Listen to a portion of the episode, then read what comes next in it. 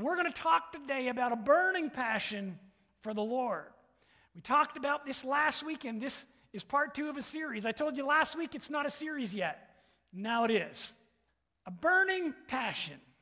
Last week we talked about it, and I mentioned to you that I believe a burning passion is a strong love or desire for someone or something that consumes you and causes you to act a certain way. We read Matthew 22 37, and we're going to read it again this morning. Matthew 23 37, Jesus replied, You must love the Lord your God with all your heart, all your soul, and all your mind. This is the first and greatest commandment. A second is equally important. Love your neighbor as yourself. The entire law and all the demands of the prophets are based on these two commandments. In other words, Jesus is saying you can wrap it all up and you need to love the Lord with everything you are your heart, your mind, your soul, and another scripture says even your strength. That's everything, guys. That's passion. I told a story last week. I'm going to share it again for those of you who weren't there. We were on a weekend uh, father son event. I went with my son, and while we were there, there was a gentleman who was talking to uh, my son, and he had his son with him. And uh, they got talking about tech and gaming. And he told us, he said, You know, I used to game almost 12 hours a day. He was passionate about gaming. He said, I had a chair and the computer there, and I would game. He said, I was pretty close to the top uh, person in one of the games. And he said, and then I got a girlfriend, and we set up another computer and a chair beside him. We would game together. And he's telling him, like, man, this guy had a lot of passion. He said, oh, and uh, my son, we named him after my character in the game. I was like, this guy was passionate about gaming. He said, and I have a daughter too. We named her after my wife's character in the game. Now, you might be saying, that is way over the top passion for game. He told my son, he said, I wasn't saved at the time. He said, I don't game 12 hours a day anymore. Said, I like gaming and I do two or three hours a week. But, church, what kind of passion must somebody have to spend 12 hours a day at something in a chair and then name their kid after something in it? That's some serious passion. You and I need to have that kind of passion for what God has asked us to do. Because that kind of passion will take you far. Last week we mentioned that passion can be lost. Passion can grow cold. We talked about how would you know if you lost your passion or it was getting low. And I said clearly, you can know if you've lost your passion for the Lord Jesus if you no longer care about lost people on their way to hell. If you never think about it and you don't really care, I would say that your passion is low. Your fire may be close to going out if it hasn't already. Now, last week also, I shared a story about passion between couples because the natural passion in a relationship helps us understand the passion of the spiritual relationship we have with Jesus. And I shared with you when I first asked my wife if she'd date me with the thought of marrying. And I talked about how I was lovesick. But if you want to hear that story, I'm not going to tell it. We talked about if you've lost your passion, how do you get it back? Is it possible if you've never had a passion to get it? And the answer, of course, is yes. And we talked about a number of ways to get that fire burning again. And today I want to spend some time looking deeper at just one of those ways. And the way that we first talked about was to get that passion burning again, you're going to need to lay aside every extra weight and any sin that trips you up. It comes from Hebrews 12 and verse 1, and it says it like this Therefore, since we are surrounded by such a huge crowd of witnesses to the life of faith, let us strip off every weight that slows us down, especially the sin that so easily trips us up. And let us run with endurance the race that God has set before us. You see, extra weight and sin will kill passion every time. You have to deal with both, or you will run the risk of being put out of the race early. You see, the things of God must be most important to us. Are they important to you, or have other things taken their place? Scripture tells us we should have no other gods before Him. But when we allow other things to take His place, we become weighed down and we must lay things aside. I want to look at a story in Second Chronicles chapter 29, and then we're going to go a little more into laying aside weight and dealing with sin. But Second Chronicles 29 is a story of a king, King Hezekiah, who begins to reign for God. And he wants to do what God wants. He's passionate. And in verse 3, we read this In the very first month of the first year of his reign, Hezekiah reopened the doors of the temple to the Lord and repaired them. He summoned the priests and Levites to meet him at the courtyard east of the temple. He said to them, Listen to me, you Levites. Purify yourselves, purify the temple of the Lord, the God of your ancestors. Remove all the defiled things from the sanctuary. Our ancestors were unfaithful and did not did what was evil in the sight of the Lord our God. They abandoned the Lord and his dwelling place. They turned their backs on him. They also shut the doors of the temple entry room and they snuffed out the lamps. They stopped burning incense and presenting burnt offerings at the sanctuary of the God of Israel. Then Hezekiah continues. He says, That is why the Lord's anger has fallen upon Judah and Jerusalem. He has made them an object of dread, horror, and ridicule, as you can see with your own eyes. Because of this, our fathers have been killed in battle, and our sons and daughters and wives have been captured. But now I will make a covenant with the Lord, the God of Israel, so that his fierce anger will turn away from us. My sons, do not neglect your duties any longer. The Lord has chosen you to stand in his presence, to minister to him, and to lead the people in worship and present offerings to him. So Hezekiah has made up his mind we're going to do this God's way, we're going to do it right. He opens up the temple again, he asks the priests to clean it, get things ready. It takes them 16 full days to clean things up and get things ready. And then he calls together the leaders and the ministers. Second Chronicles 29 and verse 20. It says, Early the next morning, King Hezekiah gathered the city officials, the leaders, and went to the temple of the Lord. He then called the Levites or the ministers and he said, Start those fires again. We're going to do sacrifice. We're going to light the lampstand. And if you read, and I actually encourage you to read this chapter and write on into the next chapter when you have time. That's Second Chronicles chapter 29. They get the fire going again and they have some music and worship, and uh, Hezekiah speaks. They were having church. They do some offerings and then they do some more offerings. There was a lot of offerings going on in the temple in those days. It hadn't been done for a long time. But interestingly, Hezekiah began it by calling leaders and ministers. And he called them and he said, Let's get together early in the morning. I remember traveling with a minister from Saskatchewan, and we actually helped him with his church there in Saskatchewan. And he would tell me, Okay, here's what we're going to do. When we're not traveling out, every time we're home at the church, I need you to meet me at 7 o'clock in the morning at the church, and we're going to pray for an hour. And every morning when he was there, we went to the church and we prayed at 7 o'clock. Early in the morning. There's something about early. There's something about giving him your best. There's something about giving him your first part of the day. Now, I realize if you work shift work, your early is different than mine. But early just means your first. The first time of your day, give it to him. So Hezekiah calls them earlier. They get together in the temple, they burn the offerings, they give to the Lord, and then it said they come out and the people came and began to give. Hezekiah tells all the people, You can come, we're going to have the Passover celebration.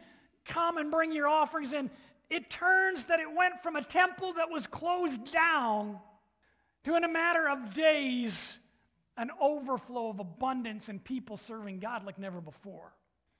As a matter of fact, there was so much abundance, they started piling it in piles.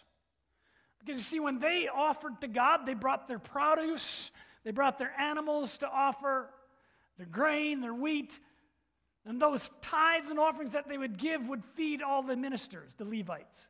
The Levites had no land, so they only lived by what came in. There was such abundance, Hezekiah said, Why is there piles of stuff all over the place? They told him why, and he said, Well, I guess you have to build a place to store it because God is overflowing with abundance. But it all started with Hezekiah having a passion to do what God wanted and passing it on to leaders and ministers. Church, this is important for us. If we don't have a passion for what God's doing here, nobody else will. If we think something's a waste of time, so will everybody else. If we are not on fire and passionate about what God has called us to, nobody else will. If we're just doing the motions, nobody wants to be there. Passion begins with leadership and moves on. Make sure your fire's burning hot. Make sure you're in a place where you can hear from the Lord for direction. If we're going to make decisions for the Lord, we're definitely going to need to be in a place where we're hearing from Him, where we are committed and a part of this church. God's place where His presence dwelt was supposed to have its lamps burning continually. The fire on the altar was supposed to burn offerings continually, and the worshipers were supposed to worship continually. Did you know that? We read about this in the Old Testament. David, when he set up or brought the ark of God to where he was ruling, and that at that time it was in a tent type structure. that had tent frames around, and it was a tent building where the candlestick was, and the Ark of the Covenant, altar of incense, table of showbread, all these things were there, gold walls. David established then that there would be worship happening continually. Whether there were people there or not, there would be worship. And obviously, they would take shifts. But not only that, the golden candlesticks, there was a candlestick made, it had a center point with a candle and three on each side, making seven candles burning. It was to burn continually and it would reflect off the gold wall behind it in light the tent and then later light the space in Solomon's temple, which was a building. They were to burn continually. I want to tell you something about the fire. First, I want to tell you that the fire that burned continually was initially ignited by God Himself. It was supernatural. They didn't rub two sticks together. God supernaturally ignited the fire. Leviticus 9 and 24, we can read that. This was the first temple that Moses uh, got set up, and this was their initial time. And it said, Fire blazed from the Lord's presence and consumed the burnt offering and the fat on the altar. When the people saw this, they shouted with joy and fell face down on the ground. Well, can you imagine if you're praying and all of a sudden fire comes from heaven and it burns? But the cool thing is that that fire would continue because they were supposed to give sacrifice. But I want to look at Solomon's temple as well to show you that the fire came from God again. God ignites passion. I want you to get this in your spirit. You can't fake it, you can't make up some kind of passion. God ignites it. But then I'll tell you something else very important. Second Chronicles 7, verse 1. When Solomon finished praying, fire flashed down from heaven and burned up the burnt offering and sacrifice, and the glorious presence of the Lord filled the temple. God ignites the flame, but there's something you need to know about passion. There's something you need to know about a burning fire, even of the Holy Spirit. God ignites it, but you are responsible to keep it burning. Exodus 29 and 38. It says, These are the sacrifices you are to offer regularly on the altar each day. Offer two lambs that are a year old, one in the morning, the other in the evening. This would guarantee that the fire never went out on the altar. You see, they had multiple sacrifices coming in from people and different things, but even if no other sacrifice came in, the smoldering fire would continue because morning and evening they would continually give a sacrifice. God ignited it, but they were responsible to keep it burning. As well, there was a lampstand that needed to continually burn. Let me read you that scripture Leviticus 24 and verse 2. And I'll explain why I'm talking about this. Maybe some are like, oh, I don't want to hear about the old temple. Stick with me. You see, Old Testament has symbols and pictures that are relevant to us today for our spiritual lives. And when you grasp them, sometimes you get a picture that becomes alive and real.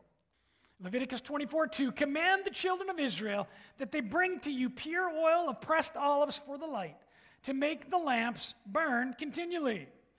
Outside the veil of the testimony in the tabernacle of meeting, Aaron shall be in charge of it from evening till morning before the Lord continually.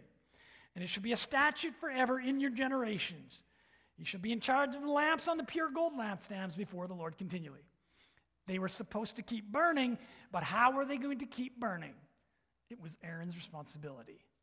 God ignites the fire, you and I are responsible to keep it burning.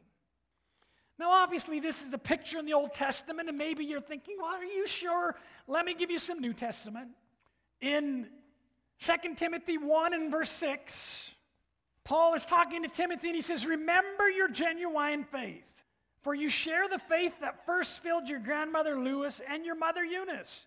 And I know that same faith continues strong in you. This is why I remind you to fan into flames the spiritual gift that God gave you when I laid my hands on you. The Holy Spirit ignited a spiritual gift in Timothy, but it was his responsibility to fan it into flame. In other words, he hadn't been using it, and his passion was low. He was responsible to fan it into flame. We talk about the flame and the fire, and remember the first story that I began with in Second Chronicles of Hezekiah opening the doors again? He had to reopen the doors because the king before him had closed them. The king before him had decided church, the temple was no longer needed. But let me read from Second Chronicles 28, just so you get a little bit of picture of this previous king. His name was Ahaz, and it says he offered sacrifices to the gods of Damascus, who had defeated him. And he said, Since these gods helped me, the king helped the kings of Aram, they will help me too, if I sacrifice to them. But instead, they led to his ruin and the ruin of all Judah. The king took the various articles from the temple of God and broke them in pieces. He shut the doors to the Lord's temple so that no one could worship there. And he set up altars to a pagan god in every corner of Jerusalem. What happened? I read a little more on this story. I want to know what happened to this king. You see, this king decided he didn't want to follow God's ways and he wanted to do what others were doing. He lived in sin, and then when he had a problem, oh my gosh, there's an army coming. He's praying, asking God to help him, and God didn't. You see, there are consequences to sin.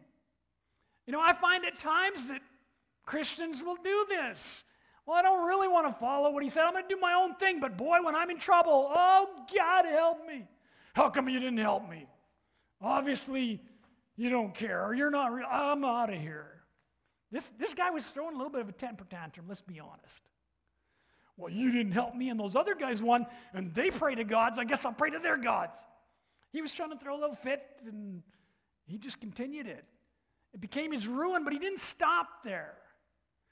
You see, obviously, for that king, it was all about him and what he wanted.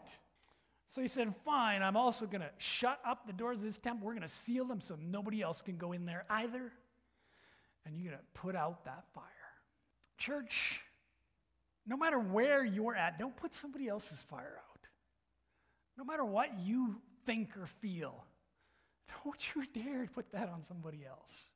I'm going to encourage you don't do like Ahaz did. When things aren't working out, go to God with a humble heart and say, Lord, what is going on? Is there something in my life needs to be dealt with? Because I know you're good. I know you answer and feels like I'm not seeing the answer. Go to him When you go to Him humbly, my goodness, He is right there ready and willing to do more for you. You see, we're responsible to keep the fire going. Ahaz was responsible to allow people to continue to worship and to keep that fire going. In Matthew 25, we read another story. Jesus is talking about a parable, and it has to do with fire once again, fire in their lamps. Matthew 25, verse 1.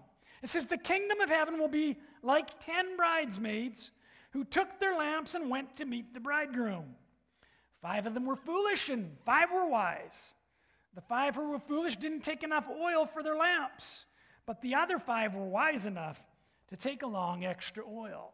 Now, their weddings were definitely different than what, how we do it today, but we still have a kind of a feel, don't we? We have an idea of how this is. These are part of that bridal party.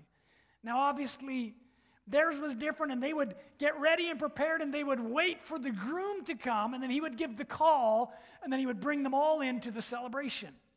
And in this story, they're waiting with their lamps. And five wise ones brought oil. In other words, they were prepared. They were ready. If this was going to take longer, they would be okay. You see, they had their tank filled up. Church, you need your passion level here, not here. Because if your passion level's here and it gets a little tough, you're gone. If your passion level's here and it takes a little longer than you expected, you're going to be out of gas. Who's ever run out of gas in your truck because you were sure you could make it? well, here's what happens. Sometimes we think, oh, I don't really need to pray. Ah, do I really need to go to church? Everything's good. And you don't realize your tank is getting empty. Keep it filled. But the five wise had oil and the five foolish brought no extra oil. Suddenly the bridegroom comes and he gives the call. They're all supposed to go in, but to go in, they needed their lamps lit. And the five foolish had no oil. They had to go away to buy oil, and when they left, the others went in and the door was closed. When they came back, there was no room for them. Jesus is telling a natural story to explain his spiritual kingdom, and he's telling you and I, you are responsible to keep the light burning. He ignited it, but you are responsible to keep it burning. church, one of the most important and best things you can do to keep a fire burning is the thing I'm talking about today. You need to take care of the extra weight and any sin.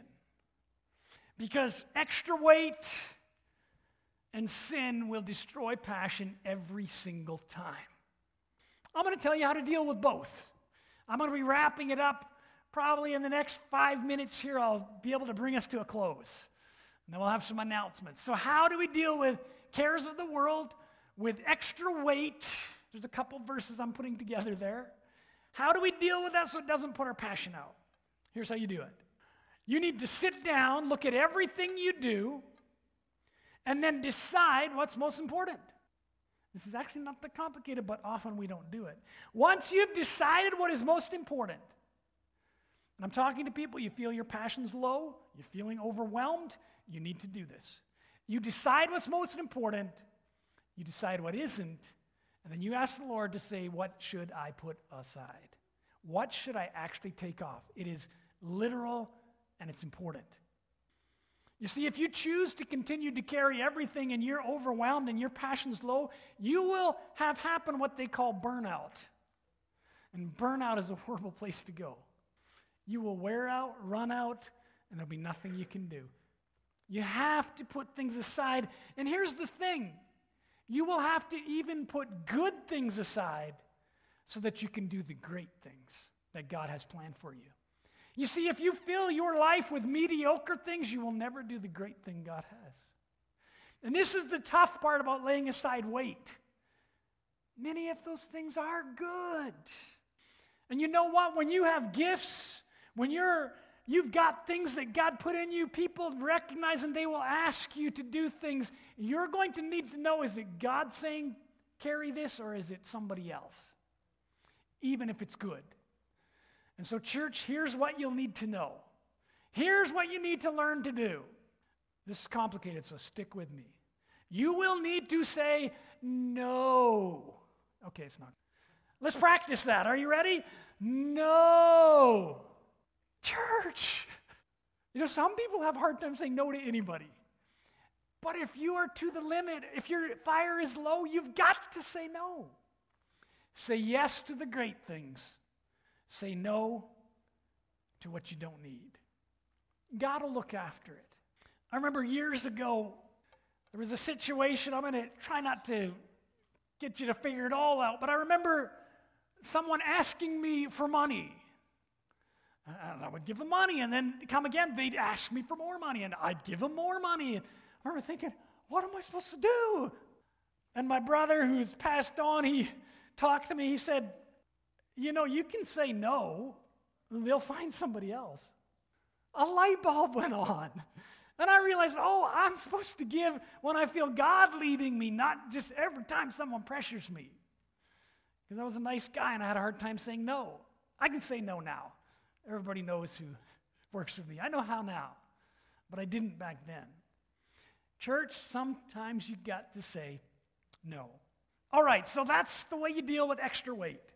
Honestly, look at your life, and I encourage you to do that this afternoon or sometime this week and say, What can I put aside when you're feeling overwhelmed? Okay, how do we deal with sin? And I'm trying to bring this to a close. These are the two things that were in that scripture that kill passion. How do we deal with sin? Sin is dealt with by confessing it, turning from it, and asking Jesus to forgive. It is amazing how simple it is to deal with. You see, confessed sin that gets dealt with can't destroy you. Do you know how sin destroys people? If it's kept hidden. Because hidden sin will eat away and it will wipe you out. And you know, the devil will try to keep it hidden as long as he can because he knows that if you continue long enough, he'll have you. And you'll do something that'll ruin you. Church, deal with sin by revealing it to someone you trust. Don't let it take you under. Have a person that you can trust and bring it to them. And obviously, we can bring it to Christ, and we should. But Scripture says, confess your faults to one another, why does he say that? Because, church, you can talk to Christ about your sin and still keep it hidden from everybody and still not get free. And if you're struggling with some type of sin and you know you're not winning the battle, go to someone you trust and say, hey, I need some prayer. I need some help with this. I don't want it taking me out. That's how you deal with sin. You bring it to light with somebody you trust and who knows confidentiality, and then you deal with it. And yes, you go to Christ for that forgiveness, for that cleansing of your spirit. Sin must be dealt with. And obviously, as we're talking about sin being dealt with, we understand that Christ forgives and his forgiveness is amazing and it is for anybody. And, church, if you're here today and you've never asked Christ into your life to forgive you of all the past, you need to do that. If you've never asked Him to make you new and to lead your life, you've got to do that. And I'm going to make sure that there's no one here who hasn't said it yet. I'm going to ask us to repeat that prayer of asking Christ into our life. So if you'll bow with me, I just want you to repeat this after me right now. Say, Lord Jesus. I believe you died for my sin. You paid the price that I couldn't pay. I ask you now, forgive me of all sin. Set me free. Make me new. Amen. So I want to pray over the congregation that God will reveal any weight you need to let go of, and He'll give you courage if there's any sin you need to deal with. So we're going to pray that right now. Lord, I thank you for your people here. Every one of them has come because they love you. Every one of them has come. Maybe they were tired. Maybe it was even tough to get here, but they came because they love you. And Lord, I pray that no one would feel guilt, no one would feel discouraged by the message, but that they would feel encouraged.